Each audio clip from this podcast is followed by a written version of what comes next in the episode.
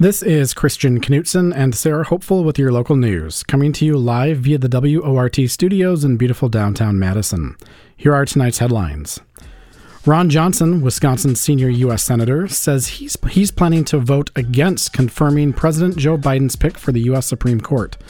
A Republican, Johnson announced today that he's intending to vote no on Judge Ketanji Brown Jackson's nomination as a U.S. Supreme Court Justice. In his announcement, Johnson conceded that Jackson is, quote, a decent person with a compelling life story, unquote. However, he says he's voting against her due to, of course, politics, saying that Democrats, quote, universally nominate individuals who become judicial activists, unquote. Yesterday, the Senate Judiciary Committee voted along party lines to move forward with Biden's selection. Democrats hope to confirm Jackson by the end of this week. If confirmed, she would become she would fill the vacancy left by Justice Stephen Breyer and would be the first black woman to serve on the nation's highest court. A nationwide poll coming out of the Marquette Law School last week found that a majority of voters nationwide would disagree with Johnson's no vote. That poll found that 66% of adults say that if senators, they would support the nomination of Ketanji Brown Jackson to the Supreme Court, while 34% would oppose her nomination. The U.S. Department of the Interior is asking for public comment on a location renaming process in Wisconsin. The federal task force has identified 28 instances in Wisconsin where the name for a geographic feature contains a derogatory slur used against Indigenous women. And now the federal government is seeking ideas for replacement names. An interactive map from the Interior Department of these offensive place names shows they are all located in central and northern Wisconsin.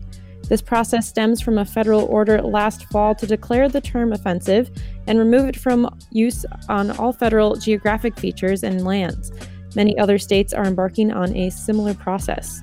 State health officials have released a slate of recommendations for responding to the opioid epidemic in Wisconsin.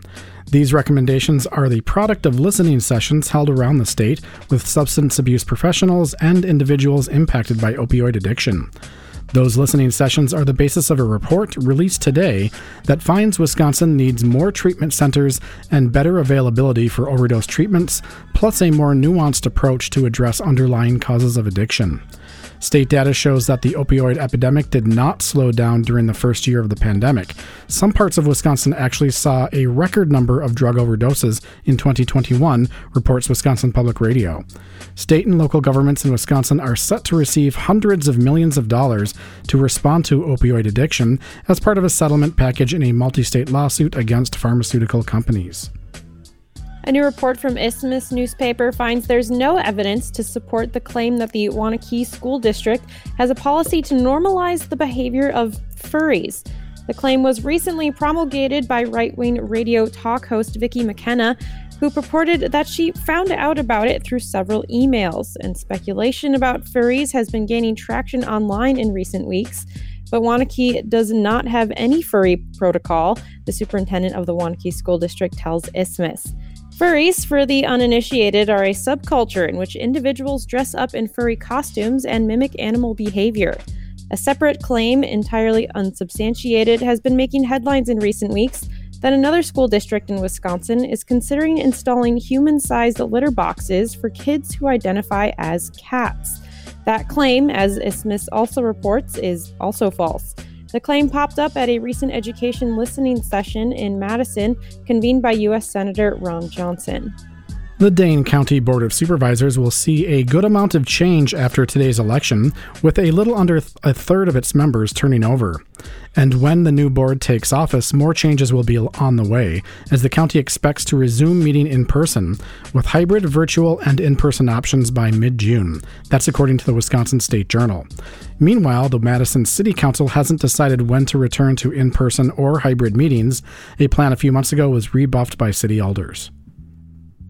In more news coming out of local government, plans are underway for Madison's 2023 capital budget. In a memo to city department and division leaders obtained by the Capital Times, Mayor Satya Rhodes Conway outlines her priorities investments in combating challenges in housing, transit, climate change, and equity. Still, the city's next budget has a long way to go, including input and proposals from alders and the challenge of rising inflation and lingering effects of the pandemic. And now on to today's top stories.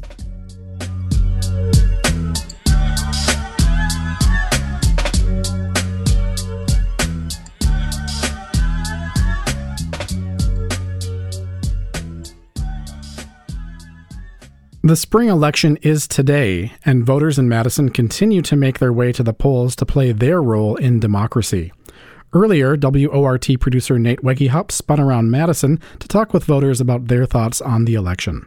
Today is the spring nonpartisan election when offices for judge, board supervisor, and school board seats are on the ballot. Maribeth Witzel-Behl is the city clerk for the city of Madison. She says to make sure you know where you're voting before you head to the polls. Because we just had redistricting, polling places have changed and ward boundaries have changed which means we highly recommend that you verify your polling location before you head out to save you some time and help you get to the right polling place. Because of redistricting, your old polling place might still be open, but maybe you're not in the same ward that is voting at that polling place right now. So even if you think you know that your old polling place is still there and is still open, it would be important to just double check before you head out. I went to three polling locations across the city and wanted to know what people thought about today's election. I started off at the Madison College Goodman South campus. It was quiet, but at least it was dry. Witzel-Behl says that she too is thankful for the lack of rain, as it can damage the ballots and make accurate counting more difficult. While there weren't too many voters out, the ones who were there said that they were passionate about being able to give their voice. What's your name? Steve Medall. And uh, why are you voting today?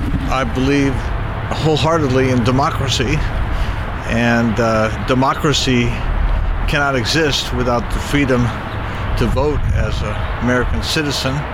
And I believe it's important to vote, to express their their opinion through the election of certain individuals who represent their views on on life, uh, as in terms of government and uh, freedom, and so wholeheartedly uh, supportive of democracy, and the voting process is essential to having democracy. And what is your name? Lisa. Lisa. Yep. Uh, and so, why are you out here voting today? I consider it my duty as a as a citizen. Voting. Are there any races happening today that you feel most passionate about or most interested in? Uh, I have to do a little more studying here today before I can answer a question like that. Um, well, the only thing I can be interested in is school board because there's only one person running for all the other positions. So, and I'm not writing any in. Well, to tell you the truth, it's democracy. Uh, I don't agree with some of the gerrymandering that's been done to essentially bring about a certain political outcome and, and essentially distort democracy in electing people that uh, truly don't represent the population of Wisconsin or the United States. Then I head over to the east side to the East Madison Community Center. It was, again, slow. I saw around three voters in the half hour I waited outside. But once again, those that were there were voting for a reason. My name is Heather Schultz. Um, I saw that there were a couple of school board positions. I had multiple people running for them. Uh, I wanted to try to get the best candidate in. I know that there were a couple write-ins this that were going to happen, and I just wanted to make sure that Ollie maintained her position as president of the school board.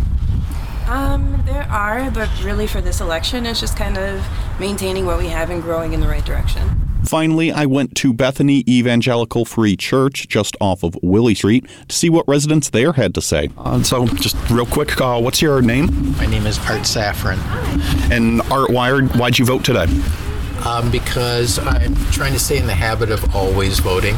Um, and I think it's becoming increasingly important for people to vote in the, in the local elections as well as the, the main elections because they make policy and also affect you know what happens like you know the decisions that affect the results of elections. So it's increasingly important. are there any races on today's ballot that you are particularly passionate about? Today's uh, election? Not not particularly um, well i think you know homelessness inequality things like that. I'm not sure what the answers to those are and i don't know that anybody does but those are um, major issues especially as the population increases and the levels of um, income inequity grow. As of 4 p.m. this afternoon, almost 14% of pre registered voters in Madison had voted. There's just about two more hours to make your voice heard. Polls close at 8 p.m. If you're in line at 8 p.m., make sure to stay in line and you'll be able to vote. Reporting for WORT News, I'm Nate Weggehout. Although precipitation hasn't started yet, the Madison area will likely see some in the overnight hours. For a detailed weather forecast, we now go to WRT weather producer Caitlin Davis. The weather here in Madison today continues with the same spring pattern chilly with a chance of rain. Temperatures today reach the low 50s, but are feeling about 7 degrees shy because of the 14 mile per hour wind that is coming from the southeast. The sun slowly peeked its way through the overcast conditions today, but not enough to see the increase in the real feel temperature. Just around 3 p.m., the barometric pressure is sitting at 29.61 which is considered low but is rising into the later hours. The ever so popular sinus infection is going around, and that can be caused by the fluctuation in pressure that we have been seeing. Your sinuses are filled with air, and when the pressure changes, the sinuses are no longer at equilibrium. Increased pressure and blockage is a result, which causes these infections. Winds tonight will fluctuate between 10 and 20 miles per hour, but will likely set at a steady 15 miles per hour coming from the south southeast. I predict rain in the overnight hours with an accumulation of a quarter to a half an inch, and the rain will begin around 9 p.m., which will steadily continue as the occluded front slowly makes its way through. You may even hear a rumble of thunder due to some weak stability within the system. You may have noticed some extra light in your day. The sun is now rising around 6:30 a.m. and isn't setting until 7:28 p.m. So we're seeing just about 13 hours of sunlight again, which will steadily increase as the year goes on. With the increase in light, we're also hoping to see an increase in temperature. A year ago today, Madison's temperatures reached a high of 75 degrees and a low of 60. The average historical temperature in Madison on April 5th is 52.4 degrees, so we're right on track with the average, although it would still be great to feel that 75 degrees again. Tomorrow, we will see a dry slot throughout the day, but the precipitation is looking to continue with a 50% chance of rain after 2 p.m., as the rain may struggle with the drier air in the mid levels. The high should reach just around 49 degrees, and the same pattern of wind reaching 15 miles per hour coming from the west. Hold on to your steering wheels though, because gusts could reach about 30 miles per hour. Thursday will reach around 43 degrees and continue with the same wind pattern with a chance of rain and snow, with minimal accumulation. If accumulation occurs, it may be seen on grassy areas or even possible slush on the roads because of the temperatures dropping near freezing. With WORT News, I'm Caitlin Davis.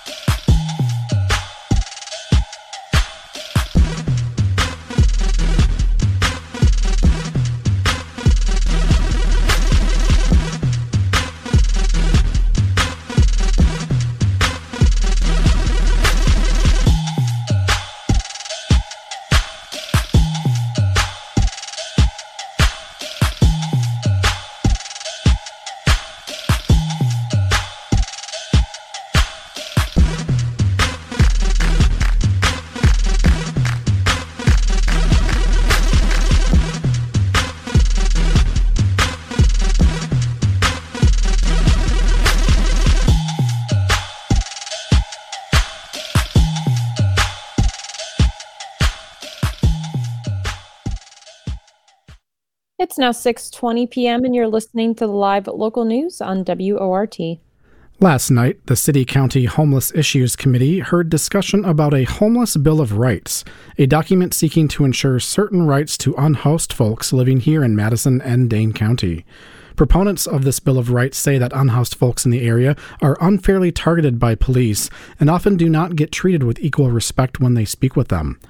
Earlier today, WORT producer Nate Weggehout spoke with Ulysses Williams, a formerly unhoused person here in Madison who now sits as the co chair for the City County Homeless Issues Committee.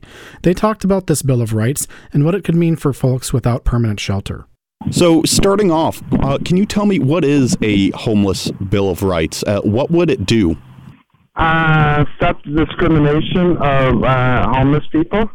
Um, there's so many laws that um, discriminate against the homeless.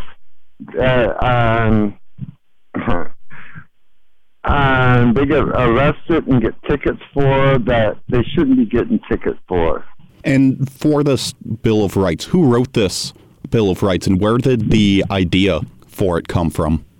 Okay, um, in 2013, this is this country. Europe was doing it before us. And I don't know what, it started in Europe, but um, in the U.S., it started in uh, 2013. And Rhode Island was the first one that had um, Bill of Rights for the homeless. Then came Illinois. And from there, uh, people started putting out um, a Bill of Rights. Um, this, I think there's five cities and 13 states that have a Bill of Rights for the homeless. And what are some of the things on this Bill of Rights? Well, basically the right to move around, the right to vote. I don't have my sheet in front of me, but uh, uh, personal property not being uh, searched.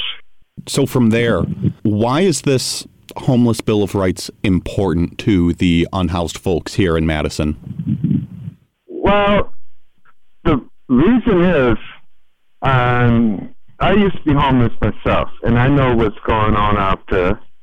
But um, we, when we became homeless, we did not lose uh, uh, our citizenship, which means uh, we have the same rights of anybody else that house. But since we're not housed, um, we are discriminated against because of that. And what kinds of discrimination do unhoused folks here in Madison face? Um, that last one is the first one. It was just uh, against the Fourth Amendment, right up um, search and seizure. And first of all, I keep hearing the thing that the police have to protect themselves, so they pat homeless people down when they talking to the police, and then they go into the backpacks. Um, Langdale Park, there's incidents that they go through the tents and stuff. Uh, no, that's not the way the law reads. It reads that um, you have uh, a right that the police do not do that. And for the unhoused residents here in Madison, what is sort of in general, I know you can't speak for everyone, but in general, how do they feel? What is their perspective on the Madison police, on how they treat unhoused people here in Madison? A lot a lot of the homeless feel that they get a bum rap because they're homeless. And if you sit on the bench too long, uh, if this officer second time coming through there and you're still sitting on the same bench, they will stop and question what you're doing, which is not the way the law reads. What else?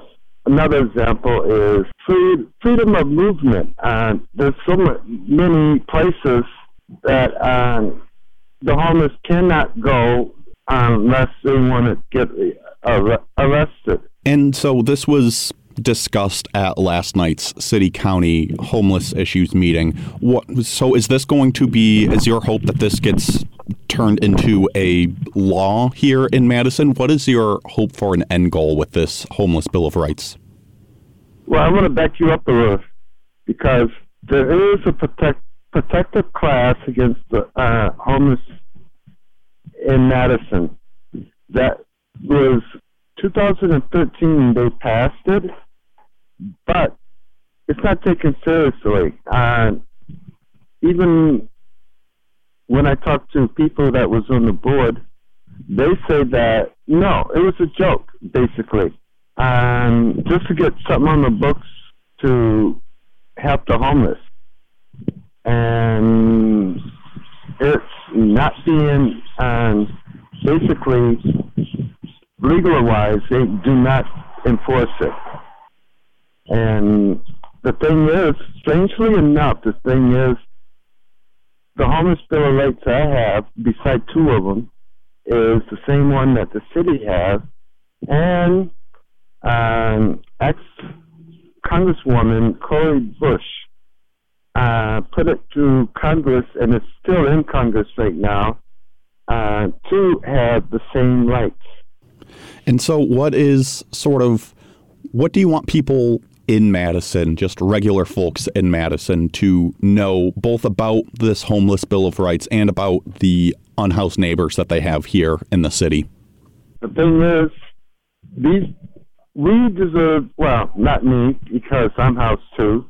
Um, homeless deserve the same rights on a house people earn the same rights as anybody else. Most of them, majority of them, was born and raised in the U.S. and they should have the same rights. Yet, because you're homeless, it's not happening. And do you just have any final thoughts that you'd like to share with me on any of this? Well, it's the right thing to do. And right now we are pushing for it. And we're pushing to educate the homeless because uh, the homeless do not uh, know their rights right now.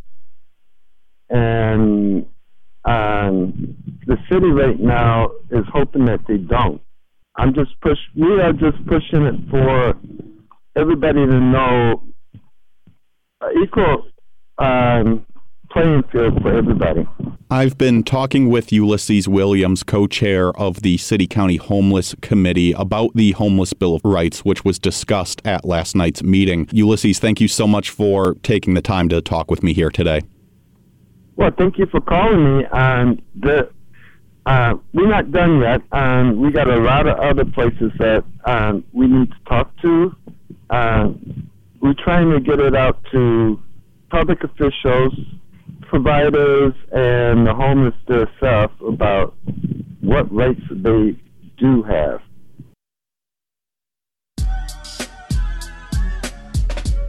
You're listening to Handcrafted Local News here on WORT. Stay with us. We've got a lot more stories for you coming up in the second half of the show. Cardinal Call gets dressed up to attend Pride Prom. Wildlife Weekly talks about when you should and when you shouldn't try to help an animal you think is injured. And radio astronomy travels farther into space than we have ever reached before. But now we'll take a quick break and check in on some world headlines. Back in a flash.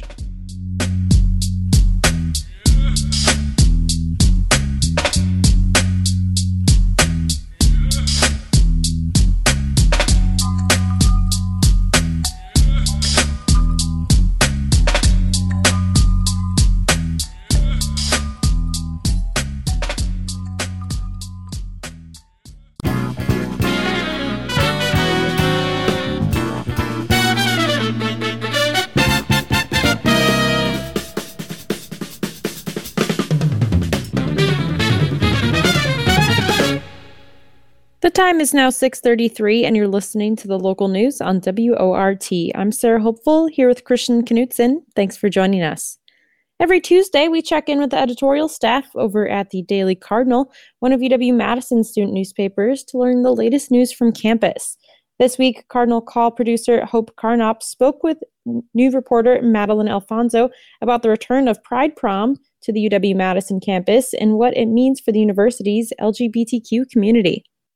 So they could put it on exactly how it was meant to be in 2020, um, which is something really cool that I think a lot of people relate to because, you know, we all had to cancel plenty of things years ago. So the fact that you can take one thing that was supposed to happen and make it happen again um, is pretty cool.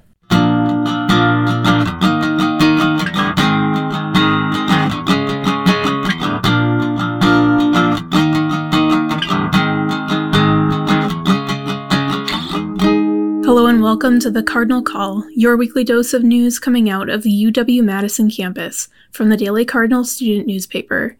I'm producer Hope Carnup. Last Thursday, we published our action project, The Identity Issue.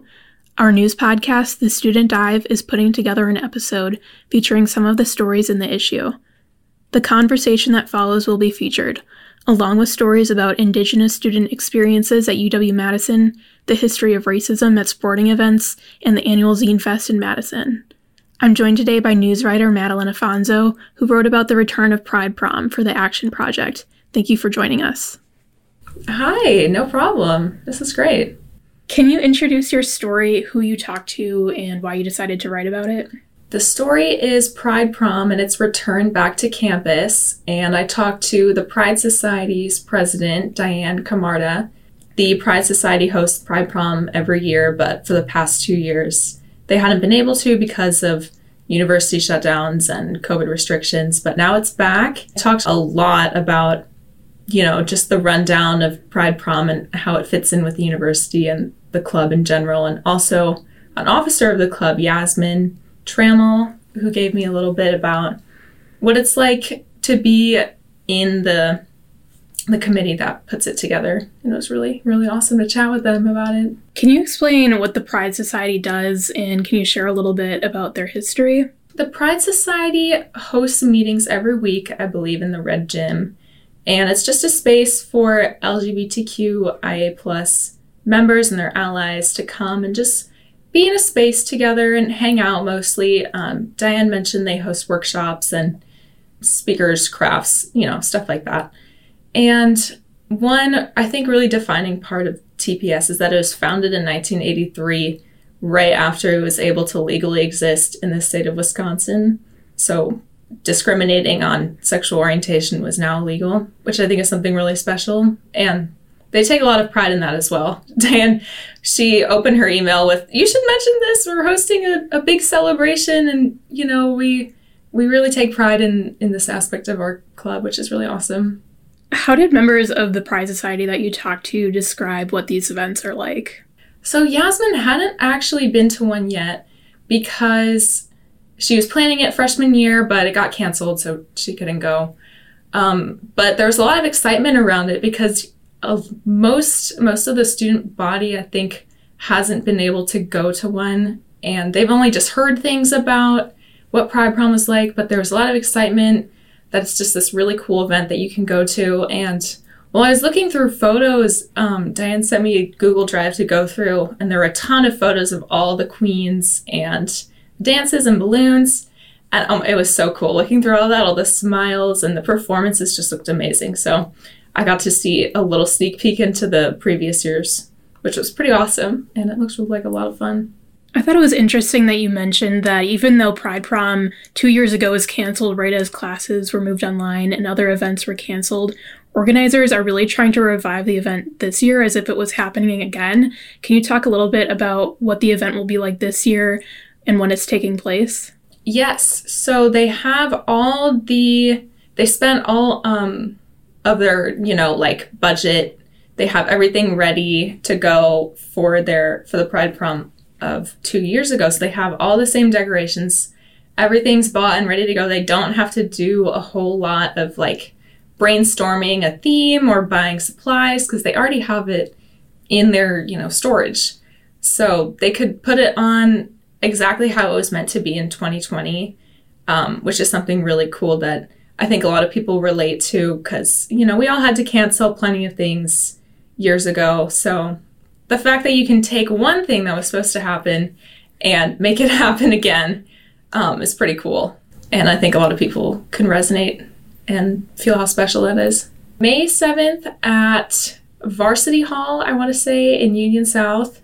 I believe it's open to anyone, you know, allies, LGBTQIA plus members, food, dancing, music, and an amazing drag queen performance. Yeah, talking about that a little bit more, um, the Pride Society president that you talked to said that the return of the event will be positive for the drag community in Madison. Can you explain why that's the case and what kind of performances that they put on at this event?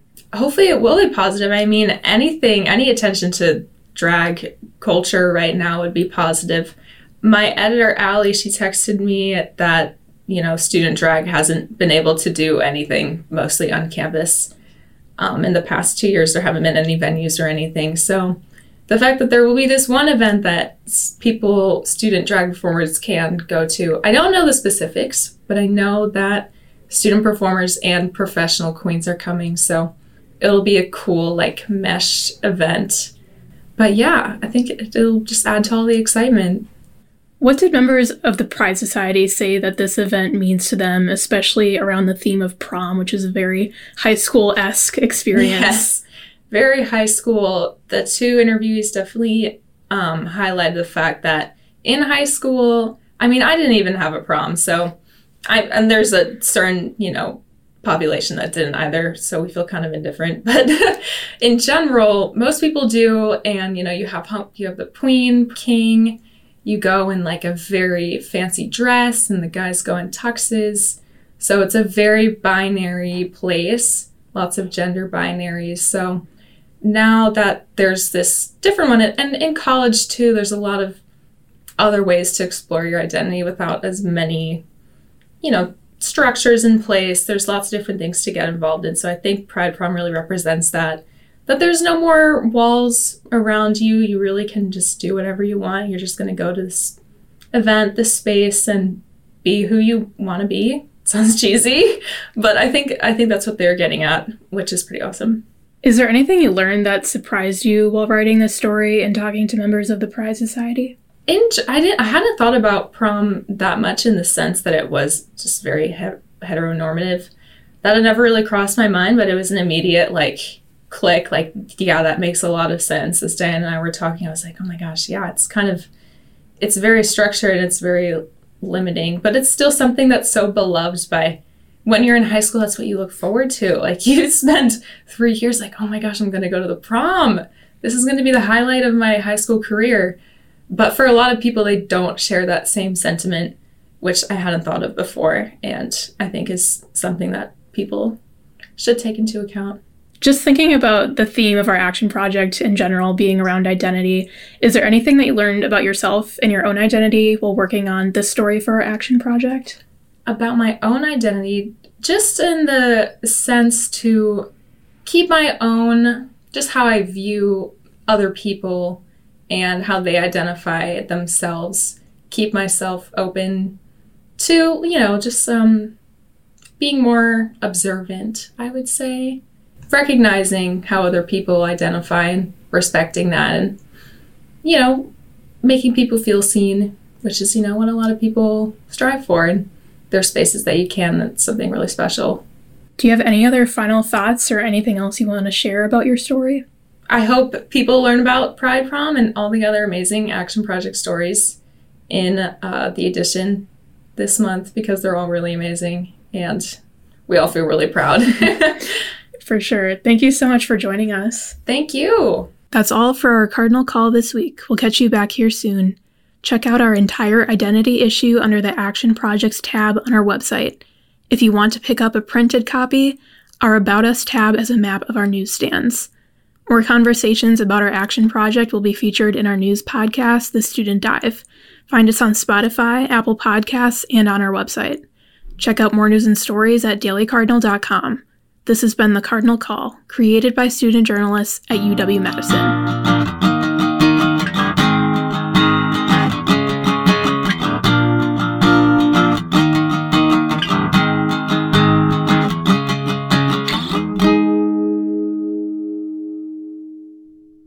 When you see what you think is an injured animal, your first instinct is to do what you can to help it.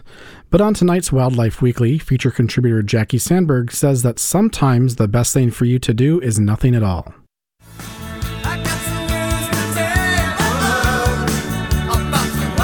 Welcome to Wildlife Weekly. My name is Jackie Sandberg, and I'm the Wildlife Program Manager for the Dane County Humane Society here in Madison, Wisconsin.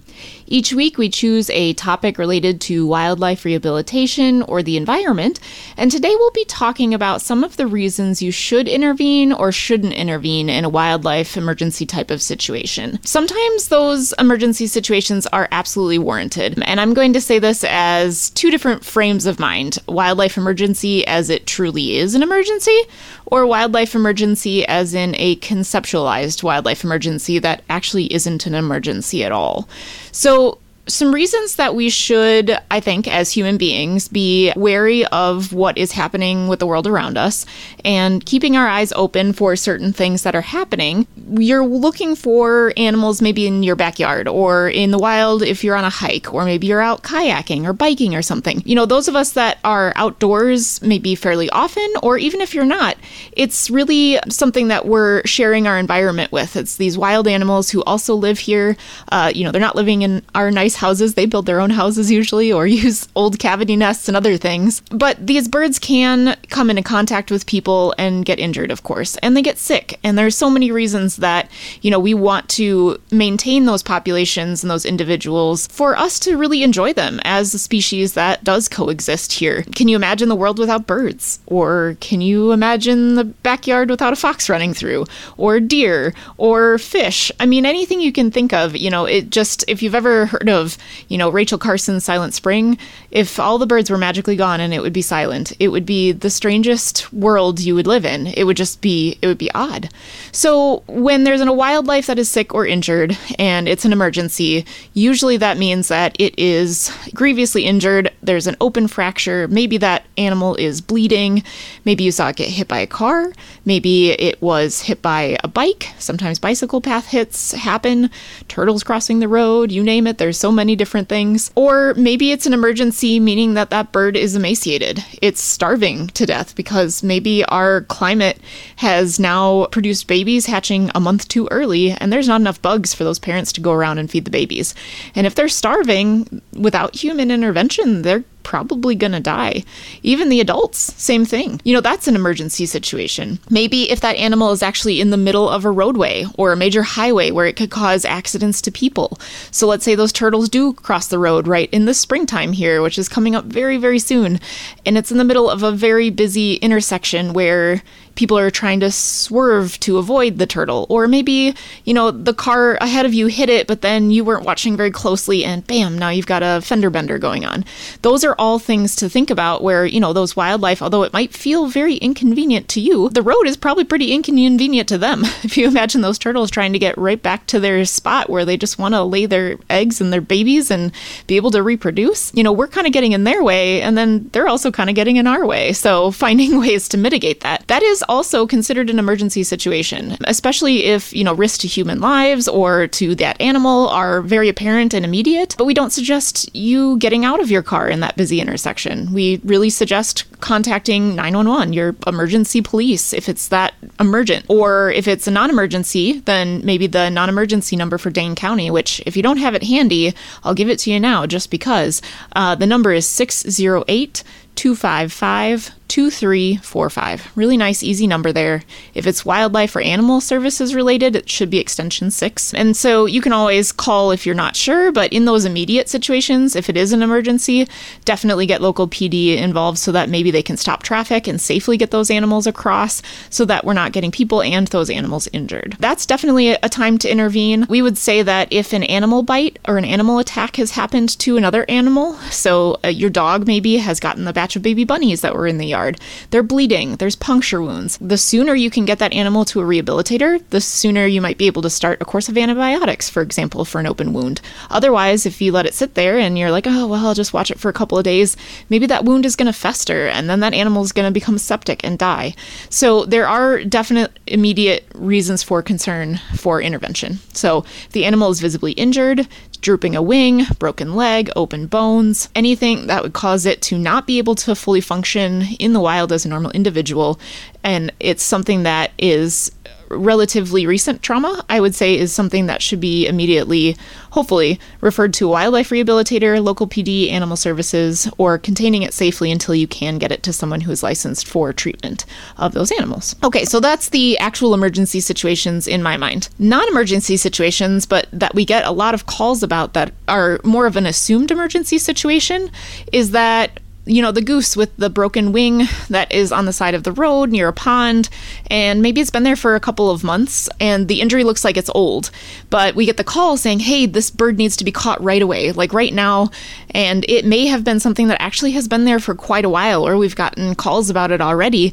But it's a, an animal that's still mobile and still able to get around really well and be able to use that environment at the time. Although it might be a perceived emergency because, yes, that animal's injured, it might actually not be even a case for rehabilitation if it's been so long that, you know, a fracture is healed in the wrong place. Maybe it's a situation where they are nesting. I've had a lot of calls from folks about geese that are sitting on their nests at this time of year, and they say, This goose hasn't moved for multiple days. Like, I've been watching it, it's just laying there. So, getting all the information from the public, uh, you know, giving really great details, evidence, photos, all of that is so important for us as rehabilitators to help assess whatever situation you're calling about. Other ones could be considered reuniting and renesting cases. So, you know, let's say that a baby bird nest fell down from a windstorm. Well, the more immediate that you can put that baby back up in the nest, or meaning the whole nest can go back up, that's going to be better for the babies. So that's definitely a, an immediate concern.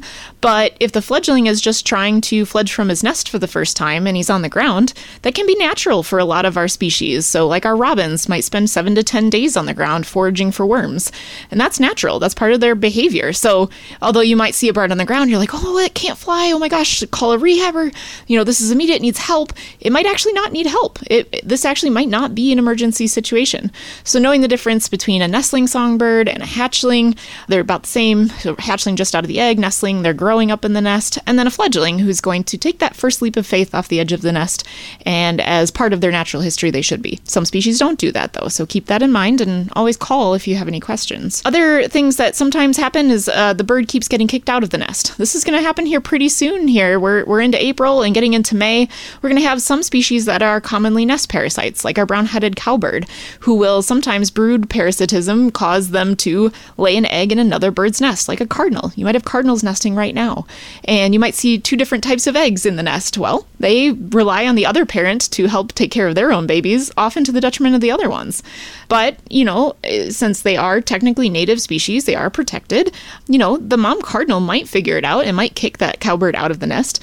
But we've gotten multiple calls during the season, especially birds breeding here in Wisconsin, where the one little bird just keeps getting kicked out. You know, why does he keep getting kicked out? Well, did we send a picture? Because what if it's a cowbird? That's you know, if the parent figured it out, it's not their baby, they might just actively continue to kick it out of the nest. And if you didn't realize that and you kept trying to renest it, well, you're actually maybe doing more harm than good and some detriment to those cardinal babies. So that might be a warranted case for rehabilitation. So getting that information as soon as you can by calling, leaving a message, whatever you need to do, checking on websites. Ours is www.giveshelter.org. All of the resources we have in our state are just great, honestly. DNR website, Audubon, US Fish and Wildlife, whoever you end up getting to, hopefully will be able to point you in the right direction. If you're not sure if it's an emergency situation, but if you are sure, definitely contact the right folks, which would, again, be your local police for the most part, or trained pers- professionals. Okay, so that's a little bit about when to intervene, maybe when not to intervene, what's really an emergency, what's not necessarily an emergency. Some things can wait, some things can't, but as always, you have 24 hours to get any wild animal to a licensed rehabilitator if you find it sick, injured, or orphaned. So, uh, definitely something to keep in mind now as we're just about to enter baby season. And you can always give us a call. Um, our number is 608- 287 3235. And this has been Wildlife Weekly on WORT.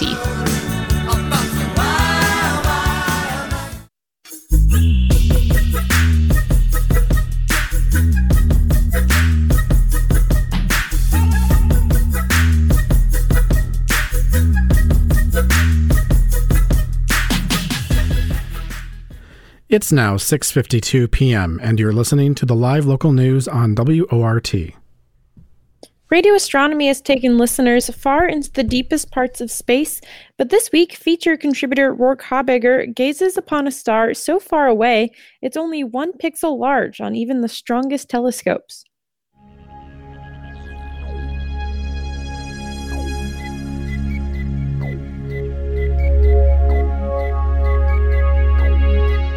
Today on Radio Astronomy, we travel 12.9 billion years back in time.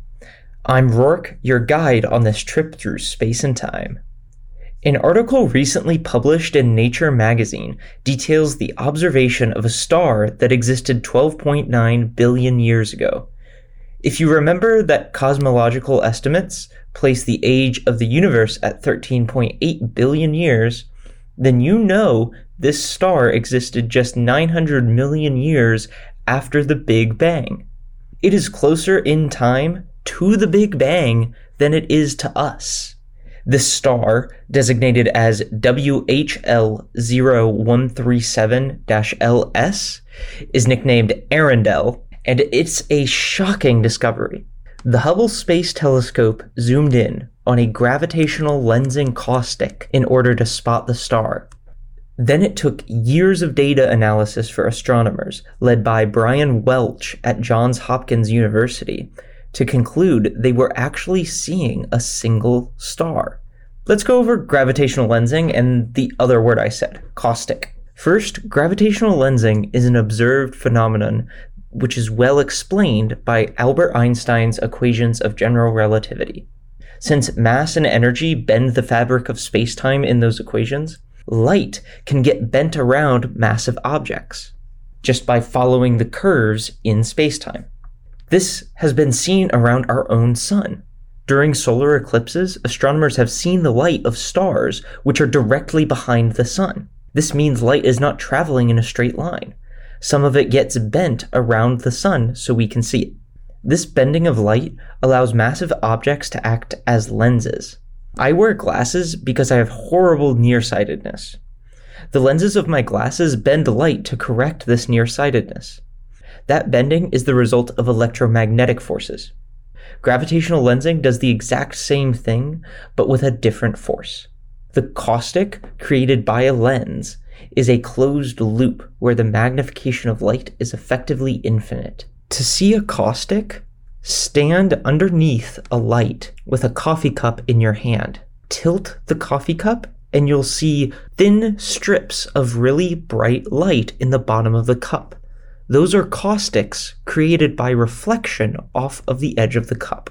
When observing clusters of galaxies, they gravitationally lens a bunch of stuff behind them, including stuff really far behind them.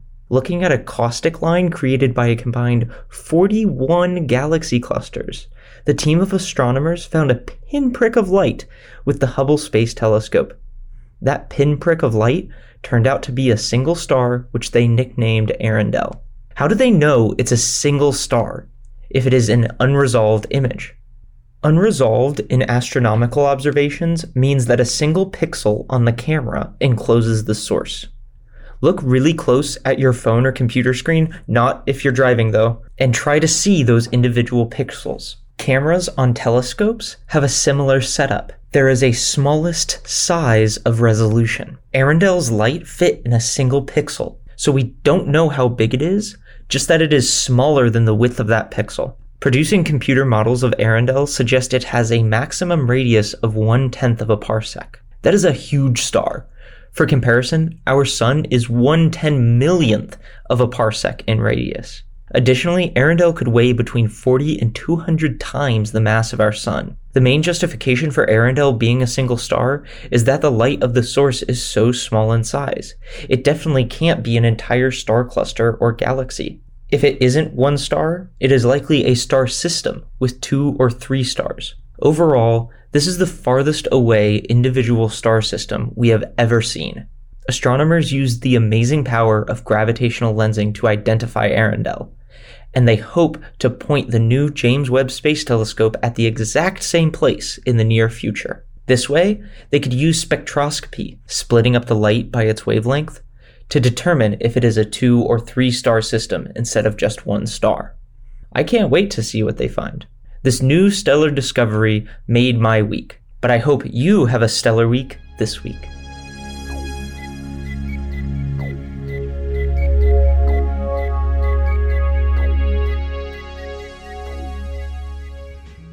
And that does it for our show. Thank you for listening to WORT's live local news at 6.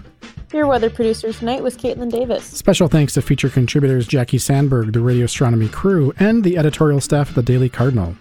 Super Dave Lawrenson engineered the show. Nate Weggehaupt produced this newscast. And Shelly Pittman is the news director at WORT. I'm your host, Sarah Hopeful. Stay up to date with the WORT local news podcast. Subscribe on iTunes, Spotify, and wherever else you get your podcasts. And I'm your host, Christian Knutson. Up next is Spanish language news with Nuestro Patio. Good night.